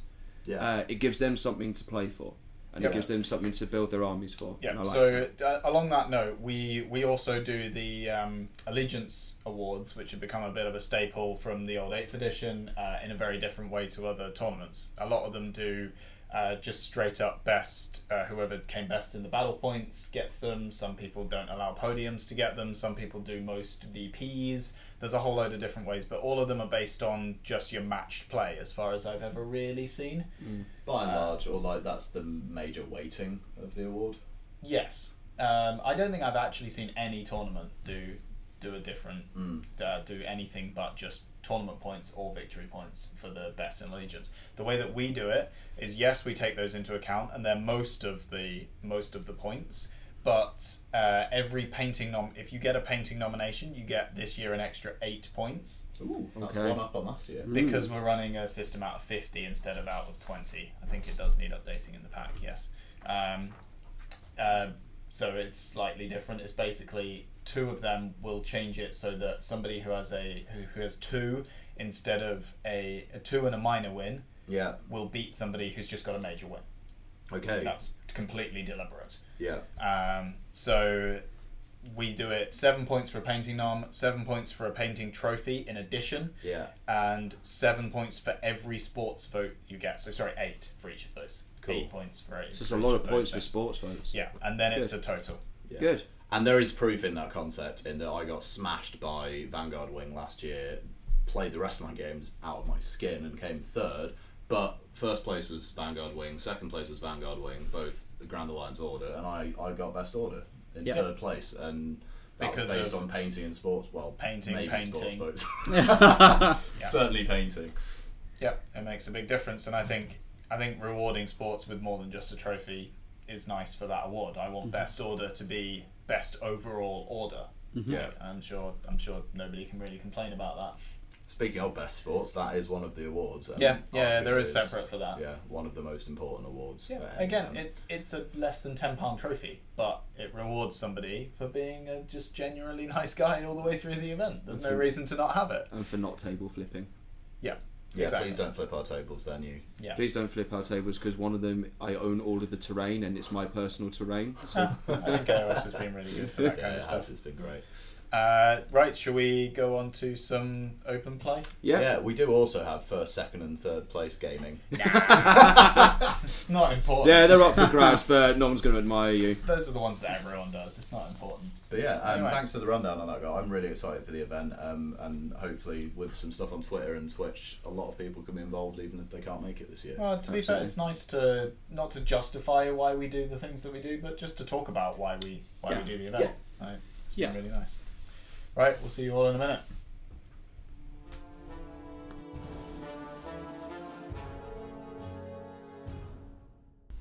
Hey, um, welcome back to Open Play. Uh, as we said today, we're going to be talking about uh, our D and D campaign again, which I'm sure you've all missed. Curse of Strahd. Yeah, thanks, Adam. So uh, we'll be going through the the session that we just did recently, but also thanks to the fact that you've just heard Kieran in the last two slots. Yeah. Kieran can introduce his character in our D and D campaign as well. So we'll nearly go full circle. We just need to have Owen on, Yeah. and then we'll like the amazing Boswell, and, And then we'll Mo have had everybody Sam. else. Yeah, but I mean the current group. We'll get everyone yeah. from the current group. So off you on. go, Kieran. Please explain So, how you, uh, you Bra- cohesive what, your what character is what is Braylon? God, what is he? What Who is is Bray? I can't remember. I've this got a list of suitable adjectives. Uh, so, So yeah, I uh, I'm playing a, a rogue, a, a kind of criminal spy rogue called Braylon. Um, he was introduced, introduced to the group uh, much later on, so I was uh, a stand-in for one of the dropouts in the group, um, and so I came in with a, a bit of a random character uh, But you've kind been of playing with us for four months. ages, maybe longer than that. Maybe longer than Yeah. that. Probably yeah. longer than Yeah, that. So you've I've been in been the group with- for a long time. I've now. been with you four months. Yeah, and so it must be Kieran a little bit longer, me, yeah. And actually, it's my first D and D campaign. Yeah, it's the, completely the first one. That's Yeah, quite so- a large true for the group. Um, me Yeah. and Alex certainly we've not played before. No. Uh, has Owen? Owen hasn't. Andy's played a couple of Pathfinder games, Yeah. but nothing. Owen said to me in the car on the way back from this particular weekend, we're going to talk about that he's like totally invested in it as well. Like Yeah. we've all super got into it. Anyway, sorry. Yeah. Just- Yeah, I mean, I I've, I was uh, yeah never played it when I, when I was younger. Um, obviously, I knew you guys are playing, and also shout out to uh, Dungeon Punks, who's the the Core Hammer podcast about D and D and Oh, other role playing games. Yeah, they're, they're doing really well at the moment, um, and they've been going for quite some time. But they kind of got me into the idea of uh, doing some of the role play stuff. I did a one shot with them at a Core Hammer event uh, a while back, and that's kind of piqued my interest. It's there. Yep. Matt reached out and said, uh, "There's a slot. We we meet round the corner from your house." Yep. do you want in? And I was like, yeah, get me in. It's, Yeah. So Also, there we go. by bi-weekly Noodle Street. That is Yeah. true. Noodle Street Um, is one of the major draws that I can provide to people. Vietnamese summer rolls, top tip. Oh, Yep. so good. yeah, it is amazing. Uh, so, uh, Braylon, you've been around the group for a while now. You you were an actual member of. You were in Barovia before, so you didn't. You weren't one of these that came in from outside. Yes, I am a native. Yeah. Don't let anyone tell you differently. We differently. don't believe Braylon that he's a native because he doesn't know anything about Barovia. No, I- he, I- I- he I does. kinda know. Like he just I can't just- be bothered to share it. yeah. that may be fair. It's either that or a struggle to, to remember it sometimes, but we'll see how that goes. So, what are some major events that have happened to your character? What? Well, actually, what was the character concept? Yeah, so the Yeah. character concept. Um, one of the things that I, uh, you know, I'm, I'm uh, used to do a bit, a bit of writing back in college days, but I'm not as a kid writer. I'm definitely not an artist that like or can that conceptually draw. Um, so basically, I, I kind of turned to to video games. I was like, right, let me try and find some artwork here that I can. Uh, Kind of match uh, a character to. So I actually turned to a game called The Darkest Dungeon. I don't know if you've ever heard of it. Some people out there would have heard of it. It's kind of a gothic um, kind of RPG style game, uh, but it's like 2D and like an old school style. Yeah, and cool. they had a character on there who is um, um, I've completely forgot the name of it now, but he's, he's like a, a um, uh, pistol wielding like carriageman like Like uh, a gunslinger. a type. gunslinger type exactly right yeah exactly right um, so i basically took his imagery used those images and had a bit of a play around using some uh, using kind of um, uh, some editing tools uh, and kind of changed some of the hues put uh, attached some different images into place and came up with this character that was uh, um, Braylon effectively Yeah, i it's been really good. position myself in the story because I knew I was going to basically be picked up by the group in Barovia, one of the towns that they uh, in Vallaki, one of the towns they visit, uh, and I was going to be a known accomplice of one of the the kind of contacts in the town.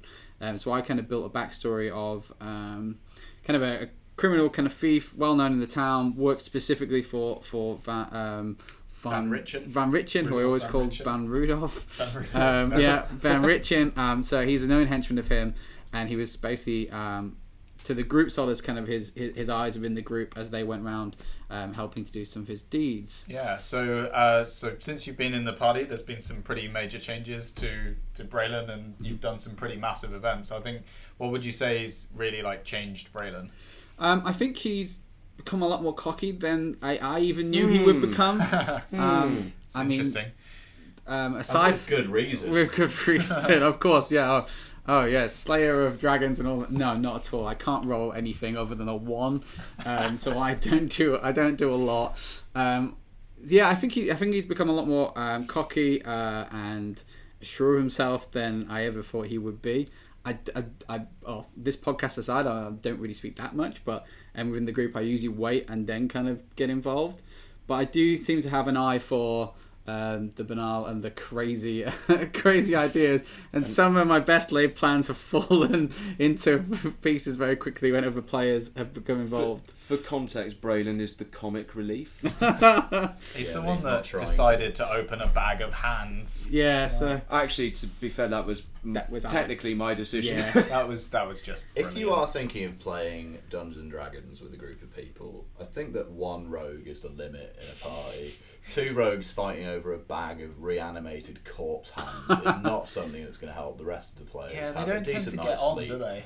No, and it's just you know it's very difficult to achieve things when rogues are getting You say- attacked by barbarians in say the that. forest while you're asleep. You and say that, but actually, Braylon and Core actually have a, a dynamic in our Yeah. own language It's- that you it's guys been don't an know interesting about. So we actually do commun- We actually do communicate That's in a fair. cohesive way. I'm but then he just purely- goes too far, and I end up going, "Stop being childish," and then we end up having a like two toddlers fighting, while you all stand there going, "Oh, for God's sake!" I'm also mostly just basing that on the frequency with which I've nearly died since Braylon joined the party. yeah.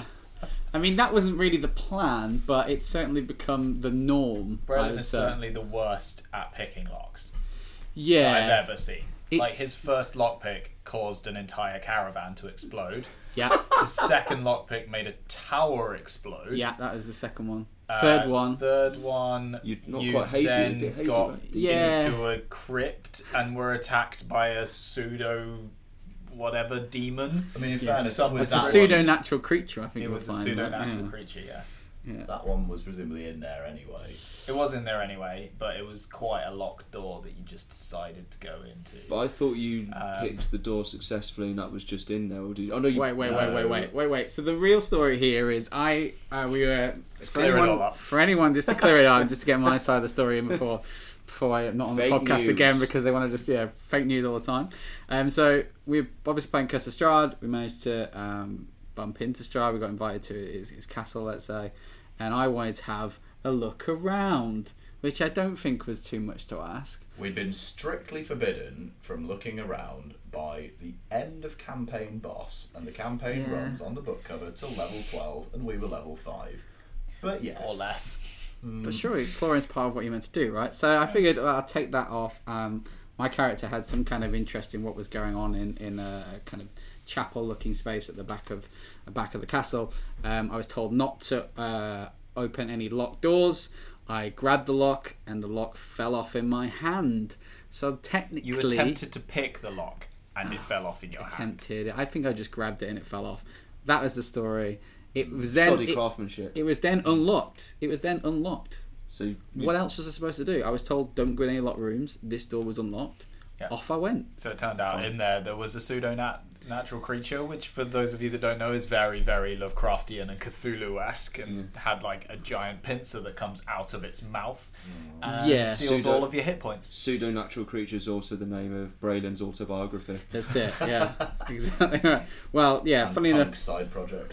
funny enough, I think I had a bit of a meltdown. I basically went into some kind of shock and wasn't able to do anything. Uh, while everyone else was just like, "What have you got us into?" They no, everyone else ran away. No, no, no. Yeah. Then you ran away. I There was a period. I got you out. well, yeah, there was Yeah. there was uh, there was that. I did get hit by this gelatinous weird thing that appeared, um, the supernatural creature, and now I have maximum twenty health points for the rest of the game. But that's actually an improvement on where you were. I think I was on up 15, you were yeah. on 13. I was on thirteen. Yep. Yeah. It was Yeah. bad. So uh, that's our nice introduction to Braylon. Thanks very much, Kieran, for, for coming on and describe the character. Short and sweet. So- There's not much there. No, it's, it's always nice to to talk to new players about D and D and where they. There's always an interesting answer to uh, what's changed about what you thought the character was going to do, and that, it Mm. was interesting to hear you talk about how you've been playing Braylon differently to what you thought. yeah. I'm glad you've not asked me that yet because there's loads of stuff I don't want to give away. I'll, I'll I'll talk to you about Mariano uh, at the end of the campaign, probably on the on the podcast. It'd be a really interesting episode, I think. I'm looking forward to actually. I'm looking forward to that episode where we get to wrap up all the stuff that we don't currently know about each other. Yeah, I think Yeah. that's really interesting. Like uh, the amount of stuff that we probably all took to Matt at the start, and like how much of that has even been unearthed Yeah, yet. Yeah, There's a I load don't- of I have secrets no idea, yeah. Strahd. It's There were good. some revelations and some things came slightly more to light would be the wrong word, but more into the It's the, open. opposite, it's the opposite uh, of light, at wasn't the it? Over weekend. this weekend. is certainly the opposite. So yeah, this this weekend uh, we were very graciously hosted up in York by Andy and Yeah. Joe. Before we Uh, go any further, thanks Andy and Joe because you fed and watered us and made us feel the best so food comfortable. ever. Sorry, we're gonna make fantastic. Kieran so jealous right Yeah, now. Um, unfortunately, I wasn't able to come. I- Um, Ribeye steaks, like An peanut incredible that was so collection good. of gin, bacon and- sandwiches that yeah. literally didn't stop coming in the morning, and Yeah. he made more than three each, and just He was they like a just man kept obsessed. arriving on the and table. then gave me possessed. bacon to take home to make a nice carbonara with. That's It is amazing. really good. Nice. Yeah. So just, but th- yeah, thanks guys. Yeah, honestly, we, really can't thank him enough for putting gracious on an host. amazing space. I got a four us poster to bed. that. Yeah, Oh, I let it's him have good. it. It's Sorry, just for the good listeners, I let him have it. I was actually there first, but he was bitching on WhatsApp, so I let him have it. It is true. Uh, so the, the the aim of the weekend was to go up and play a sort of extended session of D and D. I not deliberately, but we'd sort of engineered it slightly so that we could uh, go to the big dungeon in the Curse of Strahd module. Which, for listeners that are doing it yourself, there will be some spoilers. Um, about what is Yeah. in that the Amber Temple. Yeah, and Um, specifically about that as it is a set dungeon. Yeah. It is exactly, and I think none of you guys had really done a dungeon crawl before either, so it was really interesting to do that kind of thing. Thousands of hours of Diablo three count. Well, I mean, in it's it's the different. I thing. hadn't, and actually, I coming on to that later. I felt that my character actually came into his own by being in a dungeon. Crawl. Yeah, I crawl. think it was Yeah, really That's cool. what entirely his build was about. That's what rogues so- are meant to do. Isn't Yeah, it? I think I would have done the absolute opposite because all I want to do is run away. No, So so yeah. What, what Matt said actually happened to your character was Yeah. that you refused to come into that the makes total sense. stand that makes total sense. Yeah, You just went, and I need to "Nope." talk to you, talk to you about what you get from that. Yes. Um, so love slap. yeah, when you when everyone else exits. Yeah. Uh, so the Amber Temple uh, is, as far as I won't, I won't give away anything that these guys know, don't know as characters, but it is a place where millennia ago some very very powerful wizards in Barovia before it was sealed away uh, managed to take some evil I, either forms or demigods or powers and lock them away. This was the protection for the world that it was- millennia Rather ago than a temple, it was more like a vault, wasn't it? It, it was exactly yeah. Yeah. and there's a lot of there's a lot of like hints to that old Yeah. wizard uh, uh, like group. What's the group of wizards called? Can't remember. Collegiate arcane. Yeah, there you go. Conclave. I go, I go with conclave. That would, that would work well. Um, there's a lot of hints as you're going An around Eldritch Council. to that. It's not Also raw work. Um, as Menagerie. to uh, the, what you can find out about what had happened there, and also the the dark powers themselves. So you get into this into this temple, which you've been led to by uh, Andy's character Kazan. His talking spear has basically been pushing you, uh, well, been, been pushing Kazan to go to this temple the whole time. Yeah, and, Yeah. and Kazan's been an integral part of the group since before there was really a group. Like the backstory for my character and Kazan was that we were both contracted to hunt down wolves outside Daggerford in a much more normal, less frightening setting. um, so, I mean, that kind of decision making within the party between my character, his character, and Owen's character has been kind of the core of the group, even when there are other members in. Mm-hmm. Sort of the original, the characters were the three original group, and Yeah. then they met people along the way. So, Yeah. it's been relatively easy for him, I think, to persuade us, both Andy and in character as Kazan, to do the things that he thinks are a good idea. And that's the thing that like you've just developed over playing together for a year or so. Yeah. I mean, I Um, generally trust Andy's judgment in real life, to be fair. yeah, fair. But Uh, so I was the really amber. lucky. I was really lucky. I came into the party as Andy found that spear, so it's been really good for me to see that progress from day one. yeah. Yeah. Andy's been playing it really well. Yeah. That's what- it's been very cool. Uh, so the Amber Temple is up on the Ghakis Mountain, so it's freezing cold, and there is there is a trail that leads there, but it is a false trail. So Yeah. Uh, it is even more well hidden, and you guys didn't eventually go down the false trail. Yeah, we managed to avoid that. How you we you just that? you just didn't go down there. You uh, you were We'd told by to one of the Dusk Elves, Kasimir. yeah, where the where the true tra- trail is, um, and didn't really question him. Um, but if you go down the false trail, which I can reveal to you now, there is even a false temple there. Oh, wow. Oh, is there? Oh, that would have been good. Yeah, so the the whole would thing. not have been good. That would have been a whole weekend. Oh, wicked. Well, Welcome to York, False Temple. It's just it's just sort of meant to be if you go there without any without any knowledge, then you should be you should be waylaid. You know these wizards knew what they were doing. yeah. um, and you did you did hit a couple of a, a couple of barriers even on the way up, We did. um, which uh, Braylon and everyone was still around for. So um, I think as you I crossed one of the once. one of the bridges on the way up, Yeah. there was an image of Strahd uh, as Strahd kept trying to keep people away from there. But as I think Boswell crossed the bridge, Mm-hmm. they were attacked by a rock. Well, what happened was Kazan walked out into the bridge and poked the Poked image Strahd, yeah. with uh, the magical spear of dark power. Yep. Kavan. Uh, as he was walking back, Boswell, uh, Owen's character, walked onto the bridge, and yeah, that, that's what we were. and then a rock. For those of you that don't that don't know what a rock is, it is Google it. R O C. It's massive, but it has a two hundred foot wingspan, Still and essentially just tried to Silly. grab Boswell and fly away with him. Fortunately, they managed to get past it, and thanks Well, to some- Braylon. Uh, Yeah. Yeah, so Core wasn't there because um, I was doing housework, I think. And so Core was just at home doing housework. Core, Core had to do his chores. Uh, so Braylon, what what did you do that So- was finally useful? I managed to stealth. You didn't. I did. What- did you have advantage, or I was- did you just manage to make a normal dice roll? I was in a tree and you didn't fall out of the tree. and I and I stealthed. not that tree. I know that was you. Yeah, no, I, was really managed to over I a managed to hide away in a tree, well, next to a tree and stealth, and I actually shot a crossbow. It actually went And he managed to hit something with Hit. a 200 foot. Yeah. Well done, mate. Did It you was crit? the only time. Did you I've- crit? No, he got sneak attack.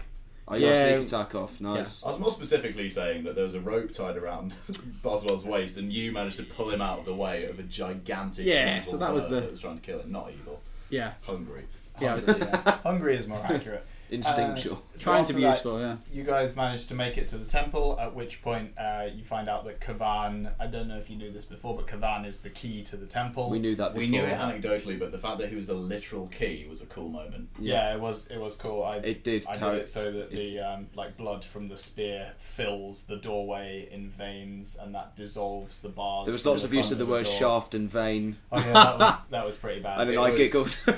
it was grim. and just the tip. You're negating the fact that we had to we had to survive. So Alex before, loved it. before our generous Oh, yes, of games course. master allowed us access to the temple that we travelled all the way to York to explore, we had to fight five of Yep. five named characters, not like skeleton one, two, and three, but Yep. five named characters who were the lieutenants of Strahd himself. Yep, Strahd's One of- chamberlain and his bodyguards. Yeah, one of whom had literally been magically manifesting as Andy's character's shadow for several weeks. Yeah, and so that was- to stab me in the Oh, gut, causing sort of the big- 37 damage before we started the fight. the big reveal of the Would of the killed nearly campaign was that for the last for the last I don't even know how long at this point there has been a halfling shadow dancer hiding within Kazan's shadow.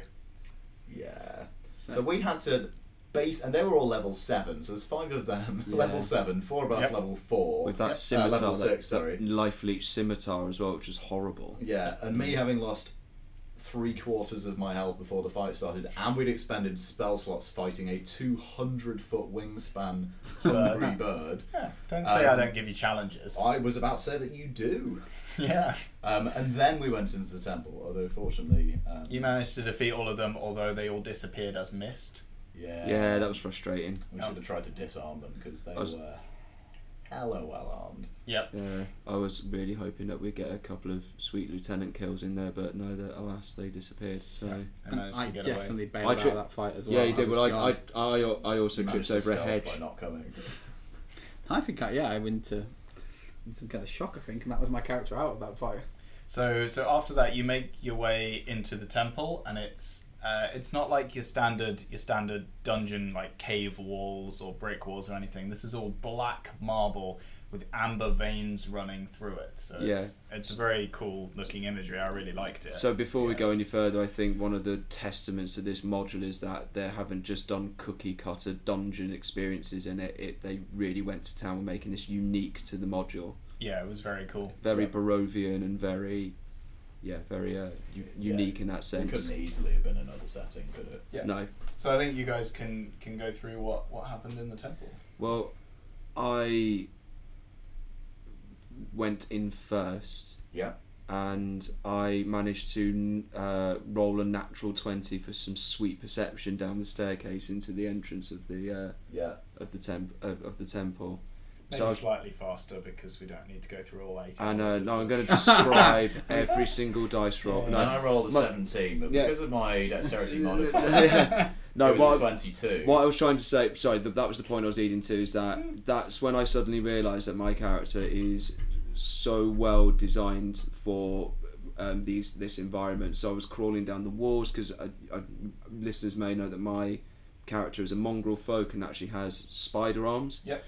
Um, so he was crawling up the walls, and there was arrow slit traps down Yep. there. So he was checking the traps and stuff, and just really led as a point man Yeah. and was stealthing and stuff, and it was really cool. Um, Kira's we- looking very confused here. Yeah. Like, wow, you're useful. Yeah. When did this start? and um, This is we Only we in dungeons only in dungeons. at the weekend. Um, and we established a, a, a little bit of the initial, without metagaming, the initial map of the dungeon by me checking these arrow slits. Yep. So we proceeded uh, to a certain chamber where we perceived a hole in the floor. And then I dangled a lantern down it, and then some screaming skull people turned up, and it all went um, started to Yeah. go. yeah, there was some first encounter. explosions, there was some violence, there was some healing going disengage, on. disengage. Yeah. Yeah. Yeah. No, stand and fight. Just out of there. I didn't, I'm really dis- I didn't that you weren't disengage. I started jumping around. that was time. great. Um, just a side note, um, we were using the um, tablescape stuff from um, Secret Weapon. Oh, Uh, didn't it look beautiful? Usually, it's mostly uh, what Matt does really well, which is kind of theatre of the mind uh, type D and D. I kind of have a mix between the two. Yeah. I do big Mm. fights on a map and small Yeah. fights theatre of the mind. But in, in the past, we've generally used miniatures, sure, and, and a grid with drawn on maps. Um, Yeah. But this, actually, we had the, much of the temple built up. Yeah, it was it was really, really really cool. sweet. It was a terrain. it was a centerpiece moment, wasn't it? And it Yeah. deserved that, um, which was cool. So as we continued through, we met um, um, a guy who. So this temple was sealed from the outside, right? And we met a guy called Villainous. Uh, what a good name for a guy to meet in a dungeon who you need to trust. Villainous. Um, and after some good cop, bad cop against him. Do- um, sorry, just before we go further, can you do Villainous's voice? I don't really know if I remember exactly how it worked. It's Oh. kind of. Uh, Oh, he was such. a I think kid. it's a little, Oh. a little bit like this. It was Oh, a lot. It was a lot like that, and uh, just Vill- thought he Villainous had basically been trying to get his way out of the Amber Temple for a while, and obviously as we managed to get in, we knew that we had a pretty good bartering chip for getting him to, to help us out, despite Yeah. his massive reluctance to do so. Uh, so he told us about the Guardian statue uh, and about Heinrich, who was a mage that was there, which was an Arcanaloth, it turns out, which was like a fox-headed person, Yep. um, and also about his previous master, Yep. who was called uh, something like Jacarian. Jacarian, exactly. Um, and he was um, an ice mage. Um, he also warned us not to continue along the corridor where we found him in a kind of antechamber that was a li- not a library, like, a, lecture, hall. Yeah, it was like an Um, amphitheatre, wasn't it? Yeah, yeah, yeah, for sure. And um, so lots of books and stuff in there which we were quite interested in. Uh, but he was like, don't go down the hall. There's a golem, Yeah. and it, It will eat you. eat you and murder you and smash you into little bits. And be like, cool, cool, cool, Cool, cool, glad cool. we Cheers, came through this bro. door. Thanks, That's bro. great. Yeah, we'll nice. go and find that book and that staff you wanted. Um, We'll so go I guess the, find that ne- for you. the the kind of next encounter that we had, having fought skeletal heads and things, uh, which was weird and frightening, was um, Heinrich. the main guardian of the temple, exactly, who uh, initially appears as a doddery old wizard um, and sort of acts very confused at you and why there's new people into the temple. But he's mostly just there? doing that in order to try and find out what you're actually there for and whether he needs to kill you or banish Yeah, you, it's, it's, basically. it's an illusion, isn't it? So It's yeah. it's all an illusion, yeah. And then Um, he has specific spells that are designed for either killing big groups of adventurers or single high level characters that have attempted to get into the temple. It's very Yeah. well designed as a as a thing. So he has like power word kill. And he one shot it Finger because death. he's so uh, Brolin or Kieran. Sorry, I don't know if we're in character. Um, uh, he one shotted Kazan. That's how good he is. So I mean, he yeah. one shotted Kazan. So that, I mean, Kazan had down to the taken some damage, but he uh, but he took a, lot. chain lightning and Yeah, went Just- straight down. so he was And that was after he bounced from me, so Yep. presumably Yeah. less damage as Yep. well. yeah. Again, glad I wasn't there. Almost Yeah. 16 Yeah. health. Um, So I that was a he, he epic was he was nestled up inside the smashed head of a statue that was forty foot high as Yeah. well. So I was like, gonna have to climb up there and smack him with a sword. Get to the top, blasted with a paralysis spell. Oh, that Oh, was good. hilarious. Let's fall forty feet to the ground, and it basically came down to, um, well, Core and um, Owen's character Boswell, who's Yeah.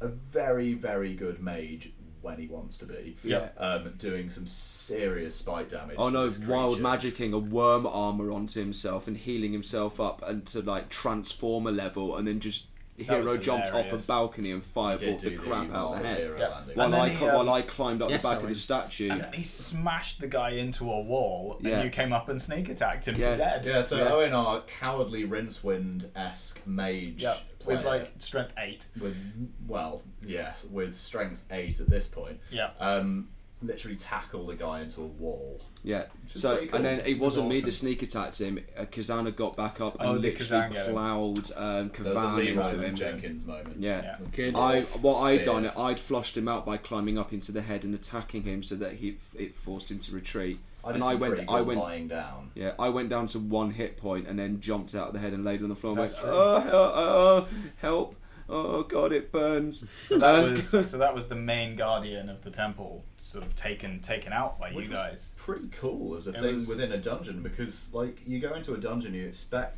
really as you go down, you're getting closer and closer to the big boss. So we continued being super cautious. Yeah. But actually, as it transpired, there are a couple of like potential traps and, and issues and like Yeah, and some statues other that would like suck you in and make you worship it forever and never move and die of starvation, like dangerous things like that. But in terms of stuff to fight, um, there was actually more of like logic problems and deciding kind of how we wanted Yeah. to progress with the narrative. That was the big fight, which to be Um, fair makes sense. If you're going to guard a temple, you guard it at the entrance. Yeah, Like, I mean, don't get it- to the end where they've already looted everything and go, haha. I mean, with the Got you. exclusion, of course, of the golem. Um, Yeah, which kind of as a set piece Yeah. is worth worth talking about. So we, we continued along. We managed to work really well together actually, and, and scale some different levels. There's some like really sheer plinths that were kind of 15 foot up, going to some antechambers. Sorry, before we go any further, I think the one thing we need to mention when we took out that Arcanaloth was that that's the first time that we'd really worked the utility of our characters. So, for example, for me, Yeah, I because I'm actually a rogue cleric, and that's Yes. actually been kept quite secret from the group for quite a long time. And then all of a sudden, and I started actually throwing out buffs. yeah. Having buffs and, And, healing um, spells is not a good secret to keep from. So, hey, I didn't trust you until now. Okay, so, Sure. but it, but what I'm Surely saying I is, gained your trust early doors, mate. Uh, n- no, you have not. So basically, what I'm trying to say is that that huge part of D and D about getting that synergy right amongst your group really came out in that encounter. But yes, go Yeah. on. But no, you're absolutely right because it, Yeah. it had grown organically. Yeah. So, so having got upstairs, having kind of in the back of our minds, we were looking for specific dark powers and things within the temple. Andy's character Kazan was still talking to his evil spear Kavan about what specifically was going to help us defeat Strahd ultimately. And Kavan stopped being helpful, didn't he? After a point, he did initially, Yeah. um, and certainly on the way there was next to no Yeah. use at all in terms of specifics. But we gleaned that we needed to find some amber statues within Yeah. the temple, and that there was power manifested within those. So that's what our kind of main focus was. Yep. But in the back of our minds was that kind of side quest from Villainous, which I don't think I mentioned before. He wanted us to find his old master and to get for him a spellbook and a staff, and Yeah. we found the burnt out remains of uh, Jakarian at the end of a corridor with a spellbook and a staff, uh, Yep. which Owen managed to um, use as check arcana, and it was a, uh fire spell. Oh my no, it's an ice spellbook. It was an ice spellbook and an ice staff, but he'd He'd been- obviously been killed by fire. somehow died from fire. and Villainous had set fire to one of my holy books when we first arrived. So there's an interesting question about Suspicion, yeah. whether Villainous had Yeah. actually forgotten where his master was and where the book I was. just realised that Kor's wearing that Arcanaloth's cloak. yeah. Yeah, you still are. Yeah, I forgot Yeah. about. Sorry, go, uh, Yeah, so we'll put it explore that your another character time. Yeah, I will. um, so we got an ice staff with a load of charges, and it struck me that um, if there's a, a rock golem in there, that ice makes rock quite brittle. Yeah. and smashes through it. So we went, hmm, interesting. Doesn't it? And what, what was the contents of the book? It was more just a spell book. It was a spell spellbook. we book. were able to glean from that, or those characters who could speak arcane were able to glean that the name in Yeah. it was Jakarian. So we'd, we'd So neither that. Boswell nor myself are actually wizards, so we can't learn the spells, but we can read them and understand them Yeah, basically. which was So, handy yeah. and, and, and cool as well. Like you, everything you find isn't just going to super level up your character. It wasn't kind of min It's going to be max it. It was clues into actually finding out what to do. Uh, so Yeah. we we then defeated the golem. Yep, Um, using the ice staff and me rolling quite a lot of natural ones. Yep. Hey. Um, my character's sick level as a paladin, giving you Uh, disadvantage. Yeah, I was going to say, I massively think it was. I think again the synergy came out there. Yeah, it really did. Yeah. Made Um, difference. The characters really start to mesh and do more damage and take less damage at around level six in this module. Yeah, I Yeah. mean, you guys couldn't even imagine doing 160 odd damage in a few rounds before. Like, No. Yeah, and then like not no long way. after we'd done that outside and against the rock as well. Yeah. Um, Sorry, I just love that phrase with the rock. 160 hit points against the Rock. Well, there's 200 Himself. against the rock. Against the Rock. Yeah, that was a 200 hit point. 200 hit Oh, points. can we and please won get- two and a half can we- rounds of combat? If anyone owns a 28mm scale Dwayne Johnson, can you please send it? There's almost certainly one out there. Yeah, yeah. absolutely. Please send us a link. Great. Uh, so there was, I think there was one more encounter before you guys sort of headed down, which was after finding your way through some through some secret doors and using Oh, uh, yeah. Villainous Yeah. to get yourself into the library of this place, which was incredibly opulent but not used for ages and ages and housed every wizard spell known to man. Yeah. Um, Yeah. You found your way through another classic book, Secret Door, which housed another secret door, which fortunately you had a wand to find them. Yeah. Uh, and you then found an ancient lich hiding in the temple. Yeah, and he he could He he, he was so way. decrepit he couldn't even move, could he? He was just a stationary skeleton. Basically, just standing, yeah. and Yeah. um and he his memory had gone. I can't remember. So there was a book nearby him which had the name. What was the name again? Exethanter. So I firmly believe that that is Exethanter, and that's Yeah. his book, um, and that he'd obviously, I, as you will find out later, there are amber statues in the temple, which Adam's already spoken about. Um, these, as we were to find out, bestow. Uh, well, they're actually sentient. If you touch them as a character, you can talk to them. Yeah. And one of those statues, not that any of us touched it, was a skeleton with emeralds for eyes, right? Like Uh, so like red, red, rubies, red sorry, for eyes. gemstones, And this is skeleton had red pinpoint Yeah. lights emitting from his eyes. So we assume, Yeah. putting that evidence together, that that Yeah. that, that this um, wizard had taken that blessing. Yeah, so while, while you couldn't help him and you just left, I think it's a really interesting part of the campaign. It gives you loads more questions. Um, and Yeah. Yeah, and it's also, I mean, we commented about, you know, the fact that you fight kind of the end boss of the temple pretty quickly, or the guardian at least, but Yeah. you could go back. You could also mess that up and have to fight a lich. Yep. Like, how could you mess that up? you attack him. You go, Oh, oh, right, yeah. crap, it's a lich. Yeah, and then he And, then, you and initiate he- combat yeah, yeah. instead of going straight to it. Yeah, because I He walked- fights back and he has some crazy spells. Because myself and Boswell actually walked in and started talking to him, and he was actually very receptive and quite helpful where he could be. Yeah, so, yeah, yeah, he most like- definitely you helped you around. But anyway, so that was most of the top level, and you managed to find your way down through more secret doors and uh, square spiraling staircases down to the lower levels, yeah. where there was basically loads of small rooms that contained three amber statues in each of them. Yeah. I gave a different descrip- description to each of them that Yeah. basically um, gave a clue as to what kind of dark power or demigod was housed within. Yeah, and I think the most interesting one for me was that there was one that was uh, aesthetically a vampire Mm. who my character spoke to, and Yeah. Um, when I didn't I didn't want to become a vampire, I know that my character would, would, would not want to do that. Is my character's from Barovia and understands what a curse that is, Mm. but my character asked some questions about Strahd, and the entity I was speaking to confirmed that this that it was responsible for Strahd's genesis. Which is really interesting So- because that kind of slightly contradicts Strahd's own account within Yeah. My Strahd, or at least changes the timeline of it from what the kind But it of gave Strahd the, established government is saying is how the land has been and how it's been run, and actually, evidentially, isn't necessarily the case.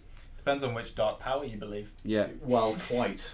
But it does seem that maybe this dark power had leaked out of this vault, and that is now why Barovia is in the state that it's in. yeah. If Strahd was that weak link, Yep, Um, possibly. So that I found that fascinating. That was and that was really well played There's out. There's a load of little clues that you can get by Mhm. speaking to. I mean, each of you spoke to what three or so of the Yeah, I statues, uh, the the entities that live within these I- statues. I will admit I gravitated towards the ones that aesthetically looked like they would assist my character build, which maybe was metagaming it a little bit, but I also do But feel it's also character. what your character would want. Yeah, right? So- exactly.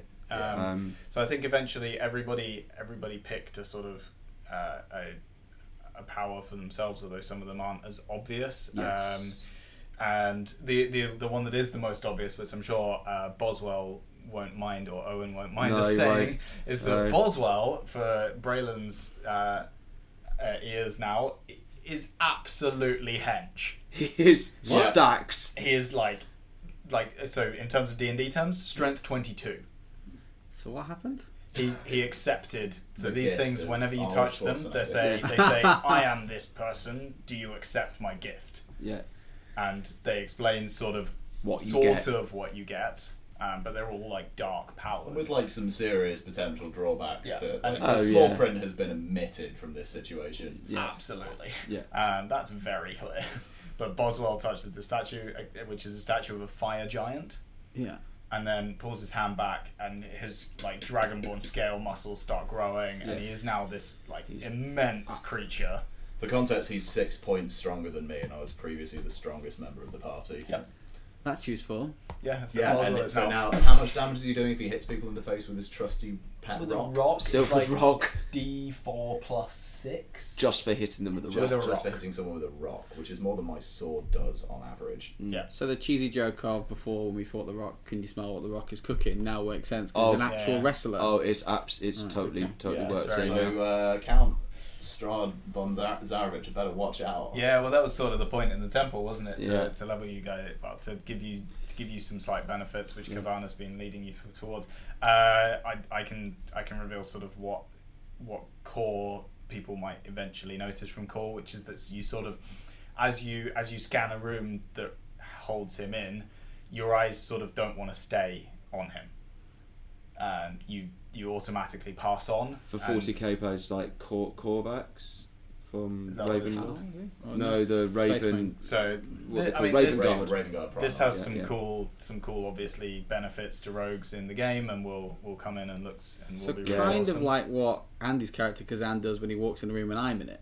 Just yeah, kinda just skips completely me. looks, ignores you. looks over you. Just Yeah. makes no- The rogues in general. yeah, Braylon's already got that ability. It's fine. Yes. Everyone just ignores him. Kazan has That's al- active. Kazan has already n- noted that he because he wanted to focus on me, and then you made him roll a perception. He, he's the one that succeeded in the perception to Yeah. sort of to sort of notice that. And he noticed that. Kazan, yeah. So Kazan in character has noticed it, but has chosen to keep it to himself. That's because he's built up a, an intolerance for idiocy Uh, and, and irritants, which is unfortunately my fault. that, Sorry. that, about that. that's definitely that's definitely the narrative that's been woven of you. Yes. Um, and then Kazan, all we know is that he has accepted the the same gift that his spear Kavan took when he was alive. Yeah. Uh, the gift of a barbarian demigod. Um, I think Kazan's called about to Yogg go. the Invincible.